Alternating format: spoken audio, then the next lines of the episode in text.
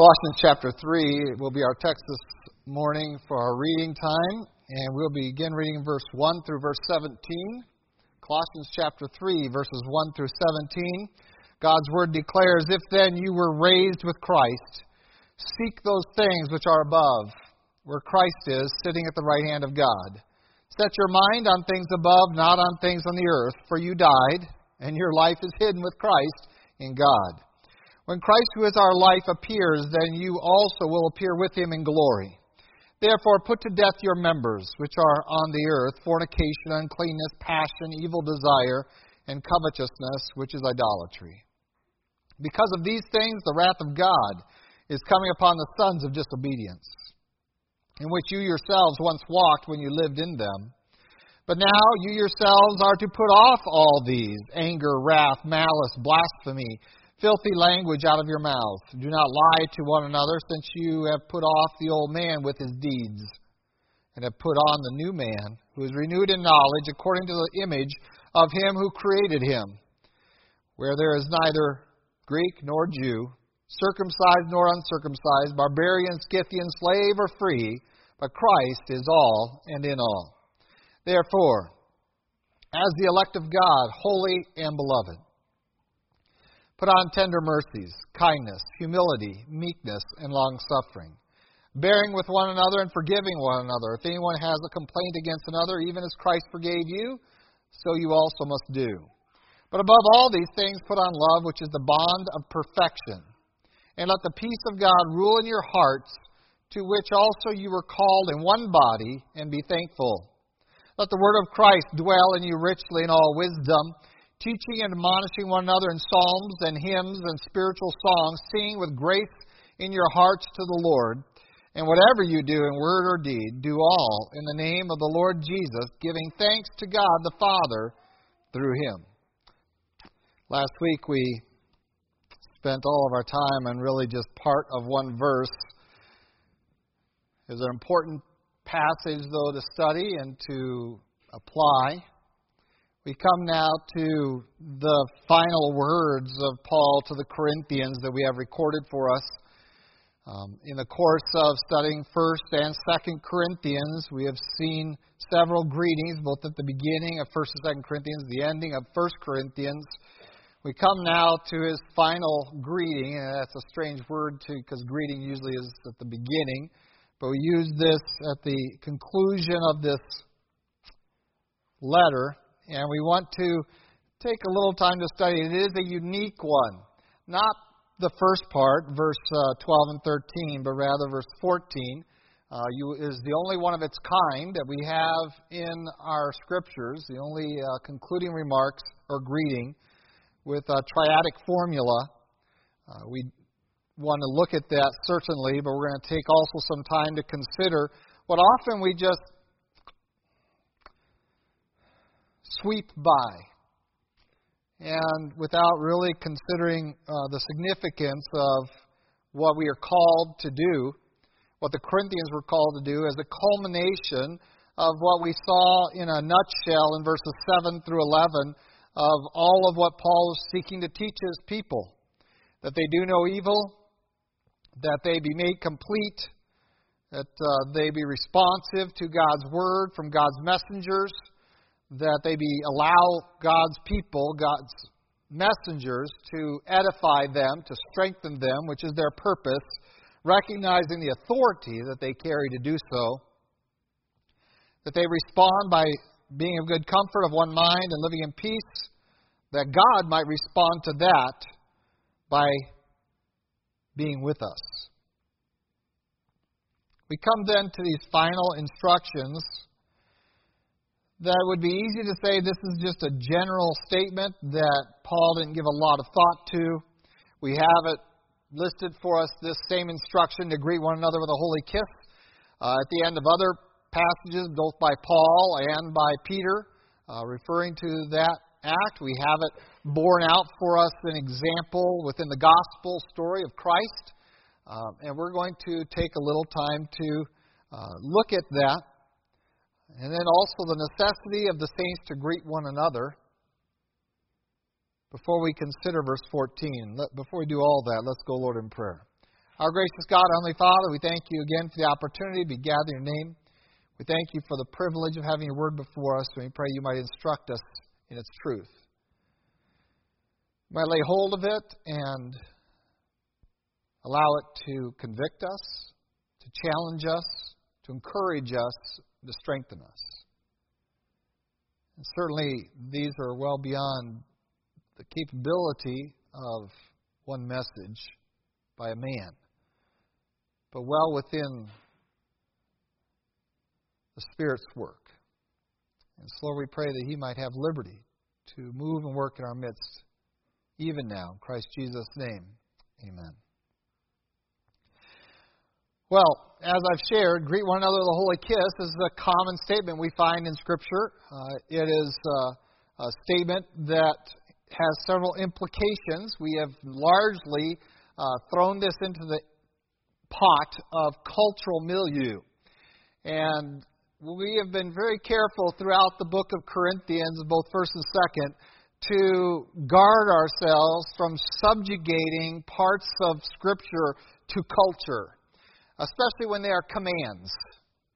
When we are given a command in God's Word and we think, well, that's a cultural thing, um, and we can disregard that because it's really not something we do in our culture. And, and maybe we look around within our culture and say, well, let's find its replacement. What is it that we do in our culture that, that is comparable to that, that would replace this instruction?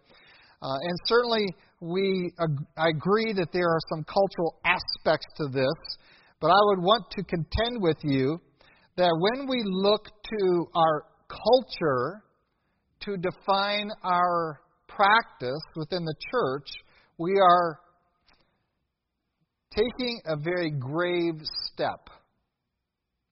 And that step is to fail to understand that the church and God's Word is fundamentally countercultural. That culture that we grow up in is the device of men. Now, we can look at our culture and see some influence of Christianity upon it. And we can certainly lay hold of those things, but not because we are familiar with them from our culture, but rather because they are directly reflective of God's Word. And this is something that I, I was trained in seminary. I was a missionary pre sem and, and in seminary and took a lot of classes. In fact, on my shelf, eh, one of my shelves in my office, you'll see an entire row of cross cultural communication books. Studied extensively. And we were inundated with this idea that if you're going into a different culture, you need to study the culture first and then fit God's Word appropriately into it and not try to fit your culture and jam it into their culture. And again, the fundamental philosophy underlying that ideology is that we come to God's Word through our culture rather than coming to our culture through God's Word. And there is great danger there. In fact, I would contend that that is one of the most dangerous things we do in the handling of God's Word. It has given us permission to ignore large portions of Scripture in their direct commands to us with regard to how we live out our faith. And we, of course, studied these and other aspects of life, church life particularly, in uh, our study in Corinthians. We come now to this final uh, words, and what a simple thing it would simply say to say, greet one another with a holy handshake. Um, right? Greet now that with a how, how are you doing? An insincere, hi, how are you doing? You say, well, that's the cultural replacement. And my question to you is, how did that come to be? How did we move away from this over the course of, because culture is not static, it is always dynamic, it is always changing and developing. Our culture today um, is very different, and I love how people want to attach um, American ideas and, and philosophies back to our founding fathers and their Constitution. But the fact is, if they walked into your culture today, they wouldn't recognize it as anything that they had designed. Um, there would be almost no connection between them and you. So, obviously, in the last 250 years, our culture has changed dramatically in dress and appearance and manners, in speech, in attitudes, uh, in areas of modesty, of relationships. Um, culture changes. And the question is if culture is so dynamic, why do we then trust in it in our coming to God's Word? Because it is a vapor, whereas God's Word is eternal truth. It is stable. And so we come to a very simple statement to greet one another with a holy kiss. And we look at cultures today on our planet that still do this. When I was in Peru, we saw that being carried out within the church. And uh, when we left Peru, and it took some time, it took a little time for it to kind of. Um, we said goodbye. We were getting on the bus, and I leaned over and gave Mrs. Lossing a kiss on the cheek. And she says, Oh, you're Peruvian.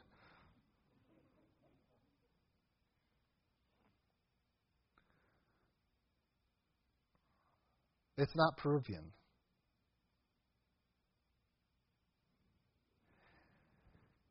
When we look at the instructions in God's Word, um, this, I believe, is a very important one.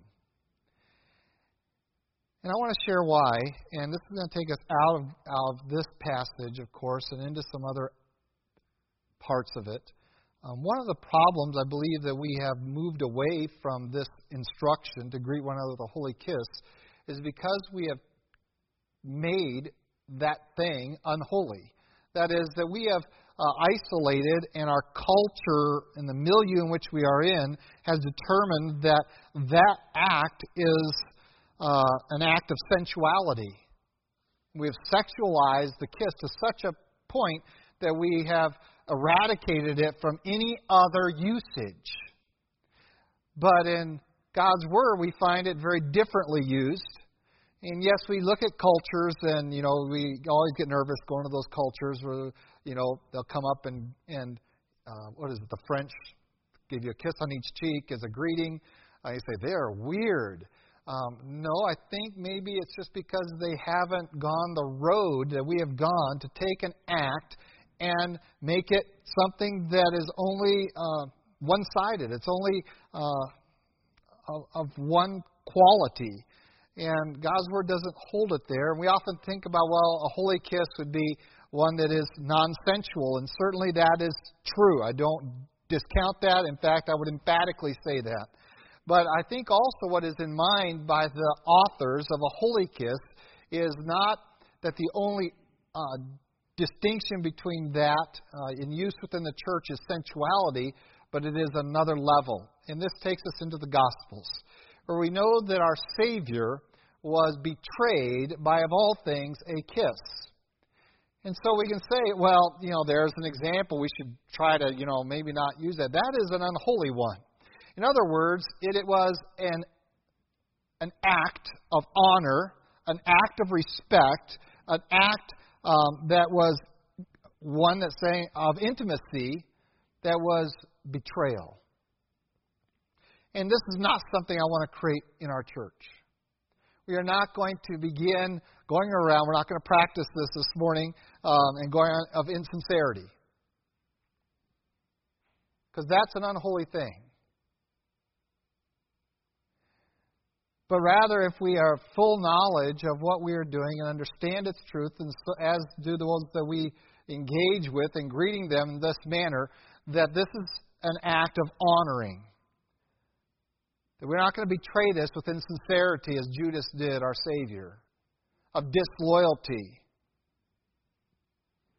That we take it upon ourselves to understand the purpose and to value that aspect of the Christian life. And I want to contend with you that a holy kiss is referring to one in which we have a declared desire for intimacy and again, we use the word intimacy and we usually think sexually, and we are not talking about that at all, but spiritually. And in the area of openness and of uh, tenderness towards one another. And we read in Colossians earlier today about how we are supposed to be tender-hearted toward one another. And this is that portrayal that we are communicating something to one another that I'm going to be open to you and intimate with you. I'm going to be tender-hearted towards you. That I, this is not all those immoral things that Colossians lists. If you want to go over the Colossians very quickly, Colossians 3 that we read um, he lists off all these uh, horrible things of passion and evil desire and uncleanness and fornication. That, that we're all we're, we're not wanting to uh, develop that at all. That is not the objective of the holy kiss that we're to greet one another with, but rather it is this uh, description, verses 12 and following tender mercies, kindness, humility, meekness, long suffering, bearing with one another, and forgiving one another that we are in this intimate relationship with one another. And I will contend that this is critical to a, a victorious Christian life uh, as a body of saints. And I'm going to uh, try to substantiate that statement to you that intimacy among God's people is a critical element to you living a victorious Christian life. We find throughout Scripture um, statements that really make us uncomfortable. Um, statements like in James, where it says that we are to confess our sins to one another. That's a level of trust and of intimacy that is very dangerous, and we always recognize that. That when I do that, I run the risk that this person will then become a gossip and, and that it will uh, destroy my reputation, um, although that in and of itself is a denial of the humility that Colossians and other passages calls us to. Um, that our reputation should be one of absolute honesty and of willingness to be transparent to one another. And I would contend that rather than leading to trouble, it will lead to righteousness. My contention is, is that within personal privacy, there is a higher degree of temptation to sin. And we live in a society um, that values very highly personal privacy. We don't talk about what each other makes. We don't talk about just fundamental things of life. We certainly don't let people into our cubicle and we have taken on that mentality that here's my cubicle and, and Americans' personal space is just a, a reflection, really, of our attitude that, you know, don't you violate my personal space. And so, even in conversation, we don't get too intimate with people, right? We don't get too close to them. Um, you know, if they get too close to us, we start doing this, don't we? It starts to make us uncomfortable to have that intimate of a conversation. I would contend that our abandonment of a passage like this is really an abandonment of intimacy with God's people. And when you abandon the intimacy with God's people, you also abandon the accountability within that intimacy. That they know what is going on in your life in detail. That it is in a lack of intimacy, uh, that we have lack of accountability. And within that context, that we have uh, an unusual liberty to sin.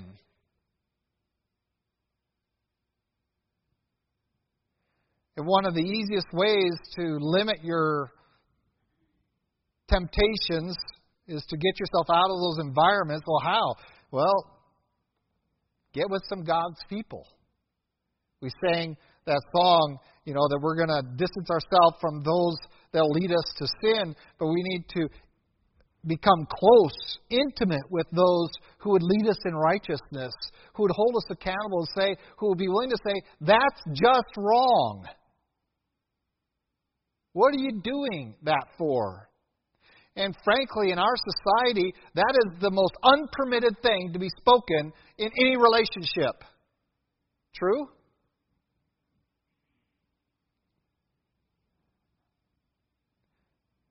My poor son encountered cultural shock. Well, I'll call it that. It's culture shock. When he goes down to college and he says things, and everyone goes, I can't believe you said that. Why? Because in our house, we're accustomed to just putting it out there. Some of the things he says, they go, and he goes, That's funny in my house. Some of it's just humor because we have a weird humor in our house. Um, some of it is just getting in your face because that's what biblical intimacy is about. It's about a willingness to risk the relationship for something that's more important than the relationship. That is, that person's walk with God is more important than their relationship with me. And I'll put it at risk over and over and over again. Every Sunday I put it at risk in the pulpit. Um, put it at risk, your relationship with me. All you have to do is say, I'm tired of hearing that guy and walk away. Correct? You have that liberty. I take that risk every Sunday that I'm going to offend somebody out there with something I said or didn't say or said wrong, and they're going to walk away, and it's happened. But what's the motivation? For Paul writing these two letters, what's his motivation? We've already looked at that. To edify the saints. It is more important that the Corinthians walk with God than that they esteem Paul. Or that they have any relationship with Paul at all. And so when we come to intimacy within our church, we find that as we contend against it and we see culture moving away from true intimacy that re- requires honesty and humility and mutual accountability and um, a willingness to, to be transparent. We use that word, but it's so infrequently done. Um, we have isolated ourselves even in this age of quote unquote communication. The age of technology has not increased intimacy, it has destroyed it. We create the persona we want in social medias. We have a society that is built now upon what is politically correct, and woe be if anyone sidesteps out of that road um, in the social arena. We just castigate them, don't we? If you have a, a weird, twisted kind of sense of humor like me, if I were on Twitter, I would be in so much trouble all the time. Because I think some things are funny and then other people would be offended by them.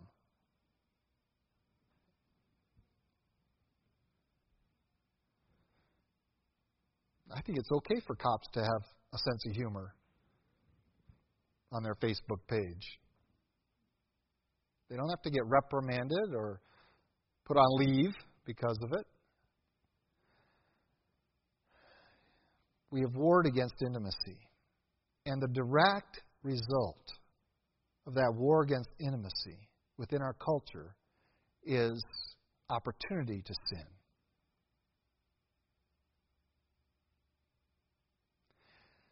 Because of so much privacy, no one knows. And we were all a little shocked and aghast that maybe the government knows, but what they can they do really do about it in this recent NSA thing?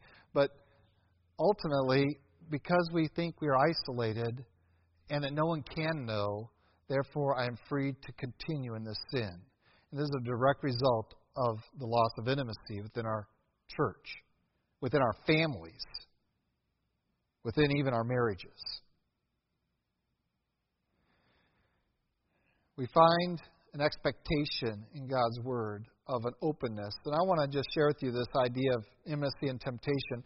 Um, when does Satan come to tempt our Savior? When he is with his brethren? No, he goes off alone into the wilderness, and there he's tempted by Satan. He's driven there by the Holy Spirit. We find him in Gethsemane, imploring, imploring his disciples, stay and watch with me. Watch with me. Pray with me. He goes off. He is engaging himself in one of the most difficult decisions that he has to make of surrendering his will to the Father's will in, in, in what is confronting him in the next 24 hours. And he begs essentially for the companionship in prayer of his disciples. They fail him miserably, and yet in all of this, our Savior sinned not.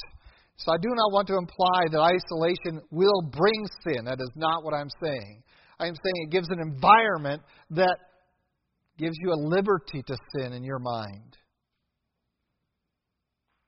Because for most of us, we really fail in understanding the intimacy we're supposed to have with God, of His omnipresence.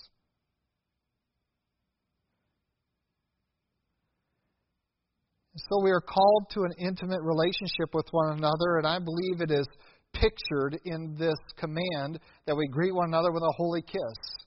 That we are recognizing um, a relationship between us that is on a level that uh, of intimacy that means I am accountable to you, you are accountable to me mutually, uh, not only for uh, guarding ourselves from sin, but to uh, prodding one on to righteousness. And this is the calling of God upon the church, is that we have an intimacy one with another.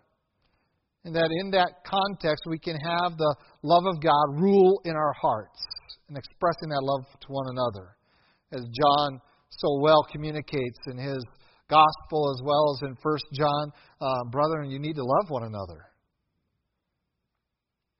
Um, that is not a lip service love, it is a sacrificial commitment to each other of intimacy.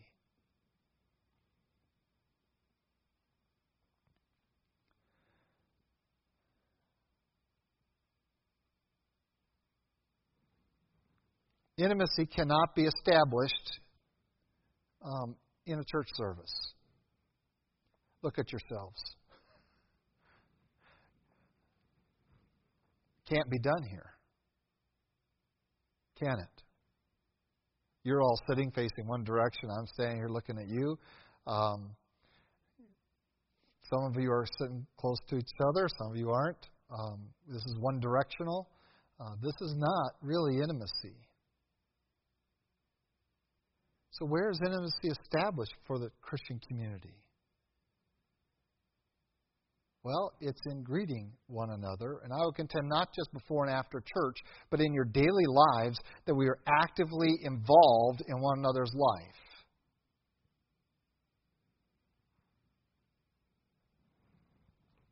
That our homes are places of commonality. That is, that we all hold them in common, that we share with one another as Acts describes the disciples doing, that we have all things in common, and that it's more than just the pastor's home that's always open.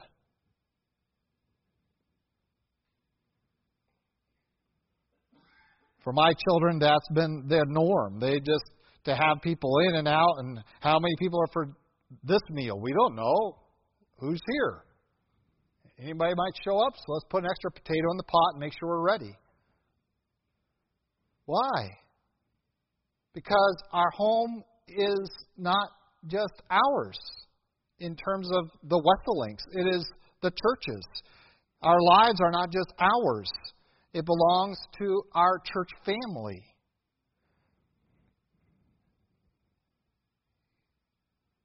I'm not going to be able to talk too much about your lives, but I do need to talk about my role as pastor because of what I get regularly um, in information from well meaning individuals trying to help pastors. And overwhelmingly, uh, the statements are on several levels. Number one, be careful who you trust in the church. Uh, number two, make sure you guard your home.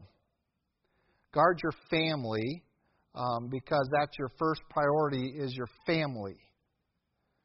And by the way, that is not my first priority. Uh, my family is an equal priority um, underneath one priority, which is that I want to glorify God. Um, and so, no, we do not worship the family, and I've tried to portray that to you as a church family within the context of my family. And worship of the family has gone too far that we make it a priority above ministry. I employ my family in ministry. And to say, let's go set up the church and they balk at it or complain and grumble about it, it's a matter of discipline. Say, no, this is who we are. We define ourselves by ministry, and it's a joy to see my children picking up that philosophy, that it's a godly philosophy, that my life is something to be shared with others. Not just around my table, but at any time and in any place. And if I'm engaged in any activity that I'm unwilling to do that, then I need to question that activity. If I'm unwilling to share it within the context of my church, then maybe I shouldn't be involved in that at all. If I wouldn't invite my pastor to it, why am I taking my Lord to it? Because he is going with you.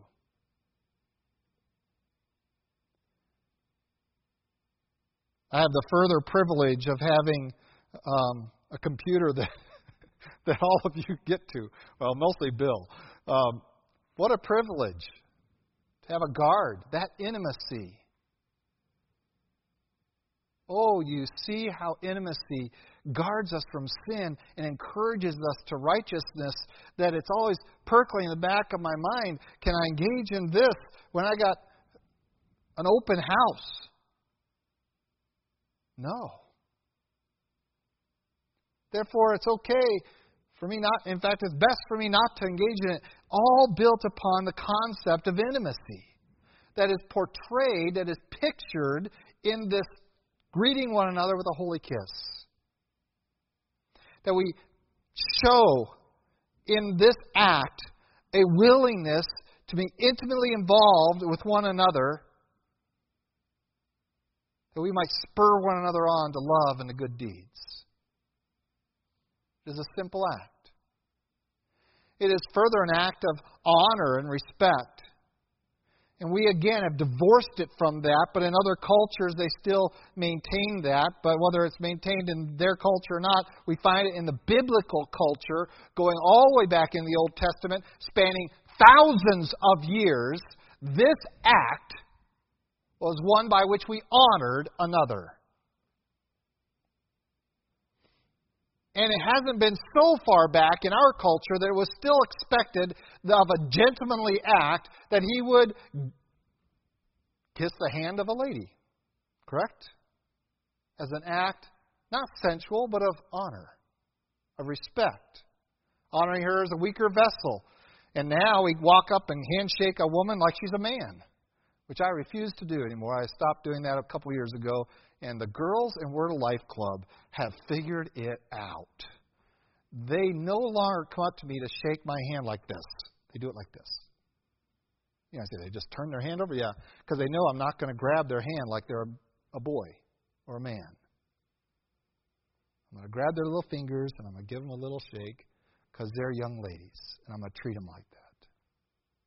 See, our culture has gotten so far away from the roles of society that honor one another.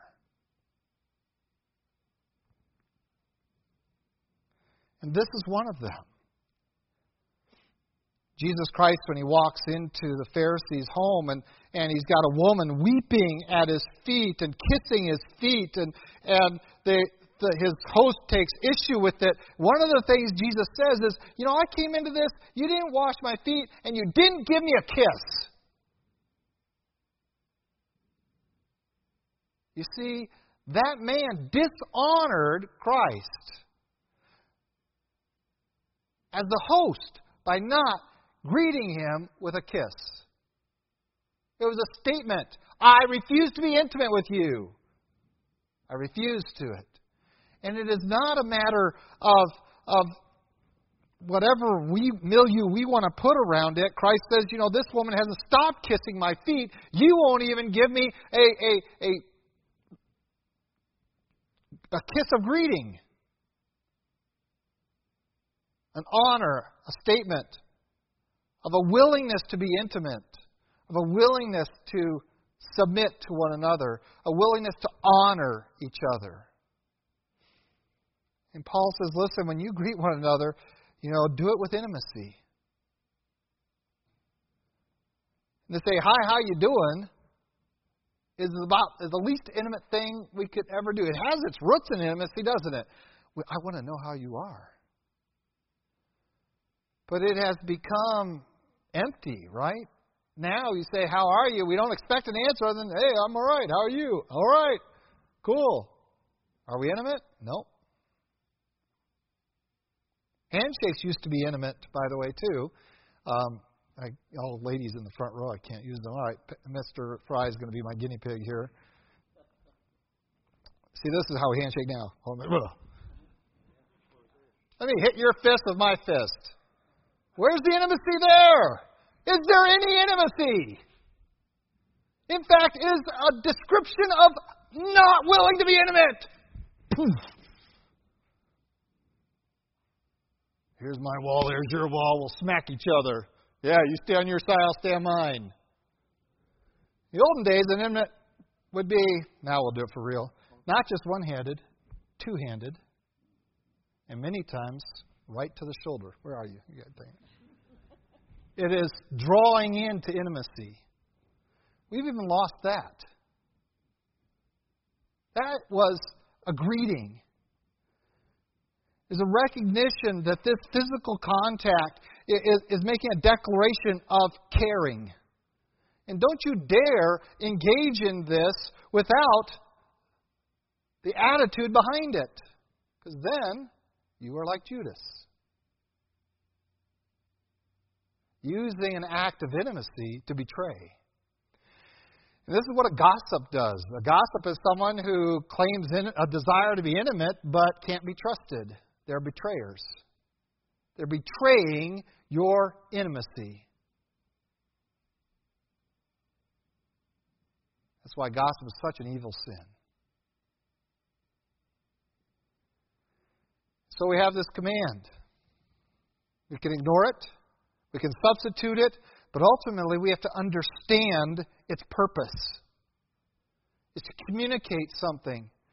And that communication is I love you. I care about you. I honor you. I want an intimate relationship with you.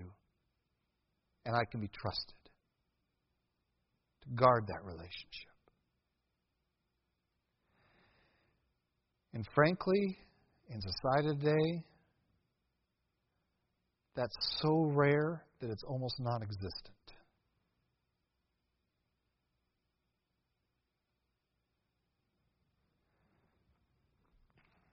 And so, yes, I make young men shake my hand. And if you think they can't learn to do that, I did it at West Mesa. Every one of those young men come up and shake my hand. They don't put out a fist to bump me. Don't do it. And I tell them, shake my hand like a man. I'm, I'm willing to be invested in your life. I'm willing to talk about important things with you. Even things the world might say aren't politically correct to talk about because they might offend you. I'm okay with that. Because there's something more important than whether you're offended by me is the fact that you're already offending God. And that needs to be corrected. All of that is built in an intimacy, and our society wars against it. And within the context of the church, we've allowed that poison in. And I believe one evidence of that is how odd it would be if we started doing this.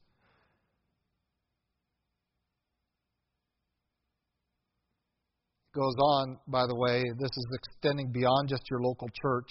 That's really the context of verse 12. And then verse 13 uh, expands the idea of intimacy to all the saints. You greet one another, your local church, with a holy kiss. But there's also a, a relationship that you have beyond this level of intimacy. There's another level of intimacy that is strange to us, and that is all the saints, that the church universal um, is our body, is our brethren, and that their cares and their concerns and their needs fall on us. They fall heavy on us. We carry them. We, we concern ourselves with them. We pray over them. We make them our own. That we cannot just simply walk away and turn a blind eye to it and, and just ignore it. And thus we have this greeting from all the saints, and, and we miss this the importance of this. And I saw it when I was in Cuba a lot more. It was critically important to them that I bring a greeting from Desert Hills Baptist Church. And it was critically important to them that I carry to you a greeting from them. They are perhaps one of the most isolated churches around. It was important to them, vital to them, that they recognize that there is a body of saints beyond them that would pray for them and, and carry their burdens and, and, and meet some of their needs.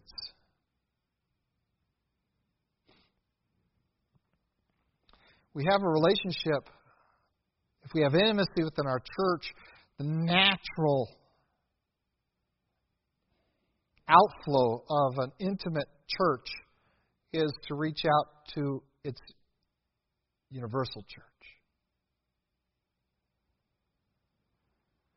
So Paul recognizes that that not only are you to greet one another with a holy kiss, but all the saints greet you. They can't kiss you because they're miles and miles away. But they still have this relationship with you and they have a closer relationship with you. I can have a closer relationship with a believer in India than I can with a lost family member that might be in my very house. I can share intimacy with them. I can share Christ with them.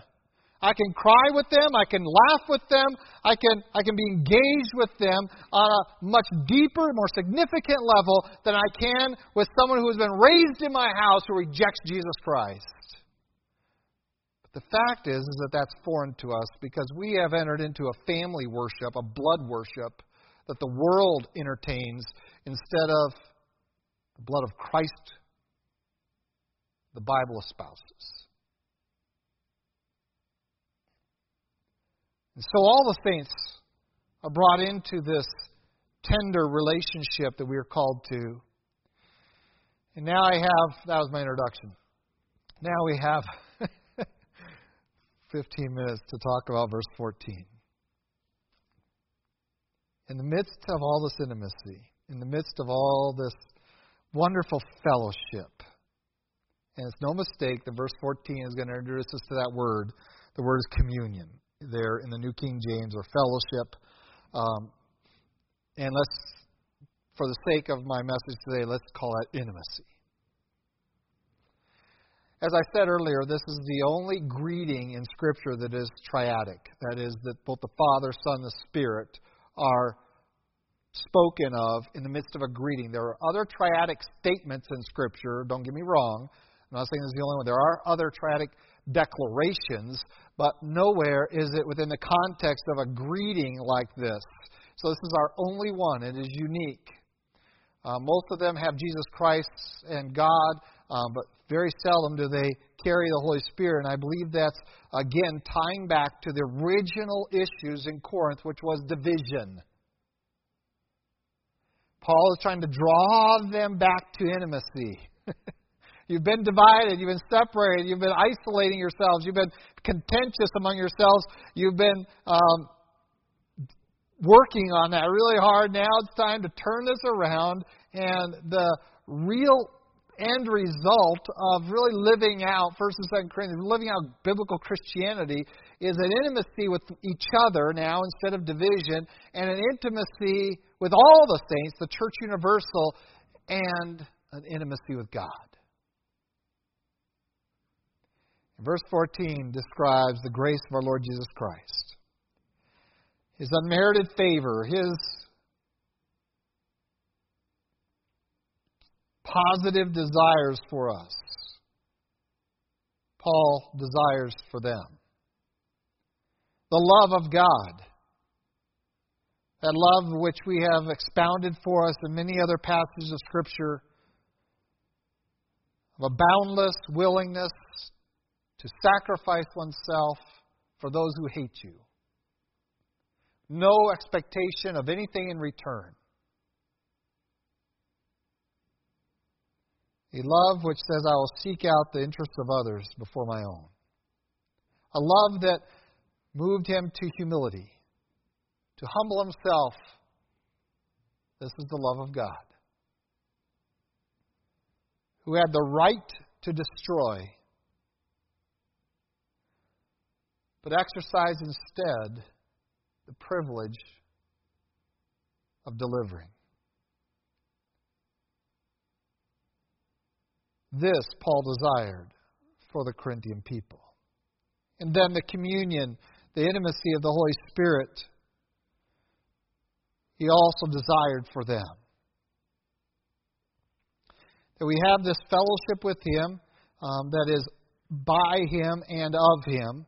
Um, the scripture uses many of those words, and we're not going to separate them and say, well, this who does, who initiates it um, well, it is of the Spirit. The Spirit is the one that, that created, it is by Him, it is through Him.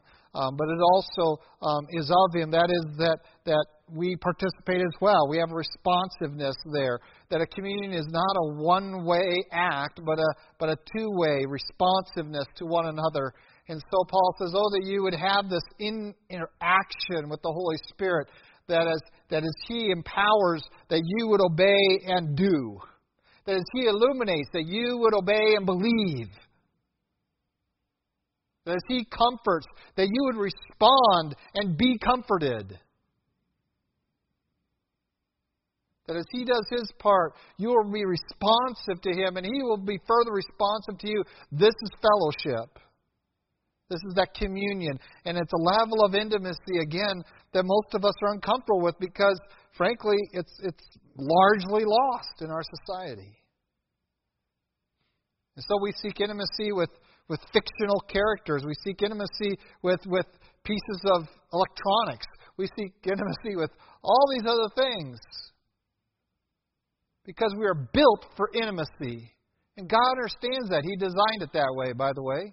I want to remind you the garden, the first thing that wasn't good. Do you remember? The very first thing that was not good was the man should be alone. God says, that's not good. And that was before sin. Take sin completely out of the equation, and you still have a circumstance that God says you need fellowship. You need intimacy. You need this. You need one like yourself.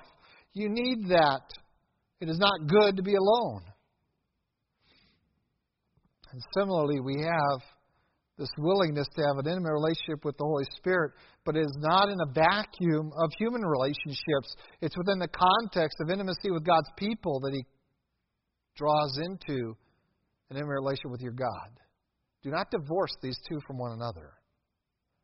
I think there's great error there. You will walk in the ways of those that want to go off into monasteries and have no relationship with anybody and, and think that that's the pathway to um, spiritual maturity. That's grave error.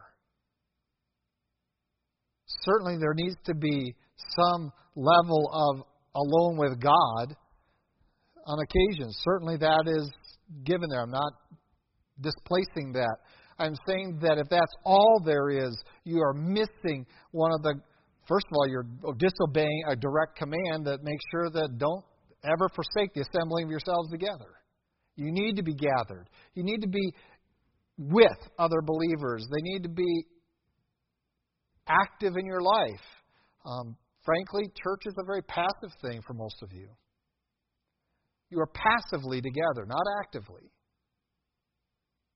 I'm actively engaging you. I'm making eye contact. I see your responses. I know if you're sleeping, how hard day you had. I know if you're disgusted by what you're hearing or if you're excited. I'm active here, and you're actively engaging me, but in terms of each other, it is totally passive.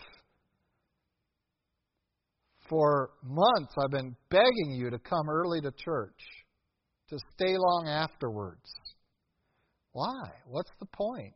The service doesn't start till 10:30, and today 10:35.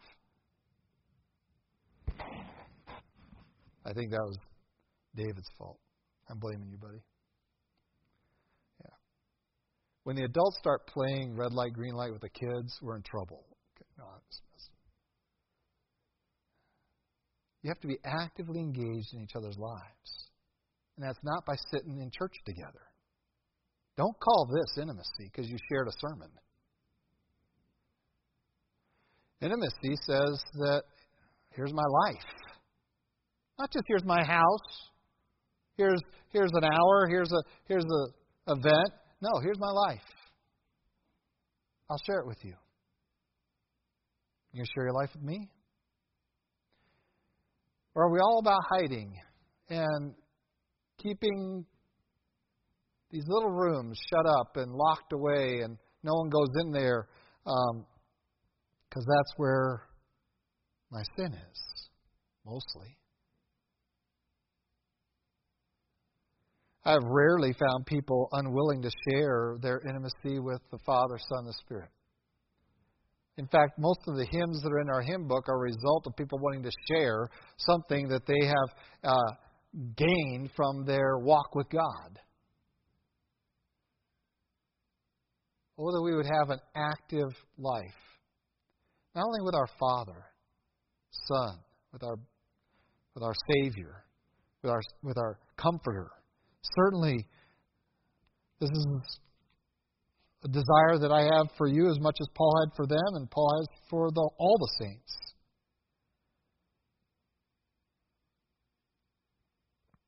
But the expectation of God is that this will be lived out in a brotherhood of intimate relationship with others who are also seeking to live out the grace of Jesus Christ, the love of God, and the fellowship of the Spirit.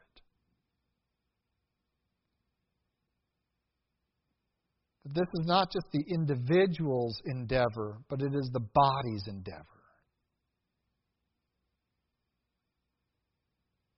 The more we isolate ourselves in our Christian life, not just in our spiritual pursuits, and I, I hate to use that word because every pursuit of your life should be a spiritual endeavor whether it's your education, whether it's your occupation, whether it's your avocation, um, any relationship, all of it has to be worship. All of it has to be that uh, spiritual engagement, but that we open up that life to one another, that we do not do it in isolation. And yes, everything that these three verses stand for are in stark opposition to the trends of our culture.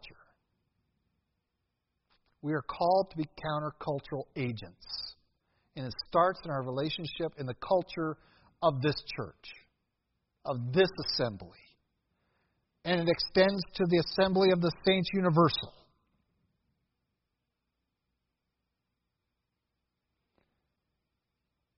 And it is founded upon the grace of our Lord Jesus what He has done for us that we could never do for ourselves. And the love of God that we were so undeserving to be recipients of its benefits, and of a fellowship with the Spirit that confounds me that the Holy Spirit would take residence in fleshly Kirk confounds me. But this is the foundation of our relationship with one another. And when that is there, there is no enticement to sin within the context of the intimacy within our church family, but rather that we are constantly spurring each other on, goading each other to do right.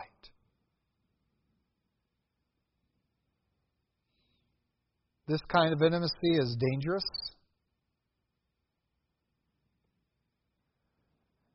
Sets you up to be betrayed by untrustworthy people. I recognize that. There's just too much to be gained by it to abandon it because some people abuse it. Our Savior Himself is our example. one of his own, one of his inner twelve, with whom he had invested everything, abandoned him with a kiss. Another of his inner three denied him at his greatest hour of need. Yeah, there's a risk to intimacy. I don't deny it. But I contend that there is so much benefit that it cannot, and in fact, necessity for it, that we cannot allow those who abuse it to dissuade us from seeking it every opportunity with God's people. And finally, I do need to add a reminder from uh, our study in Corinthians that this intimacy is reserved for God's people. It is not to be sought among the world. What fellowship has light with darkness? That's the same word communion, intimacy. What intimacy are you having with lost? No, intimacy needs to be reserved for those who have received the grace of Jesus Christ, the love of God, and are in fellowship, communion with the Holy Spirit.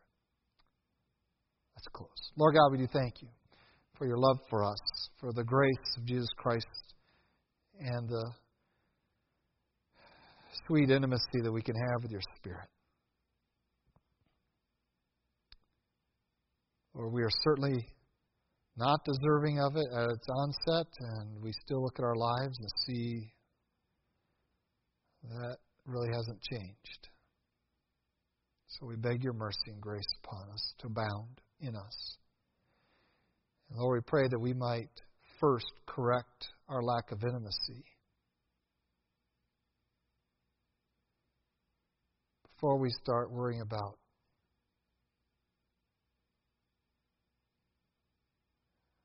symbolically declaring it in our greetings. We praise things in Christ Jesus' name. Amen.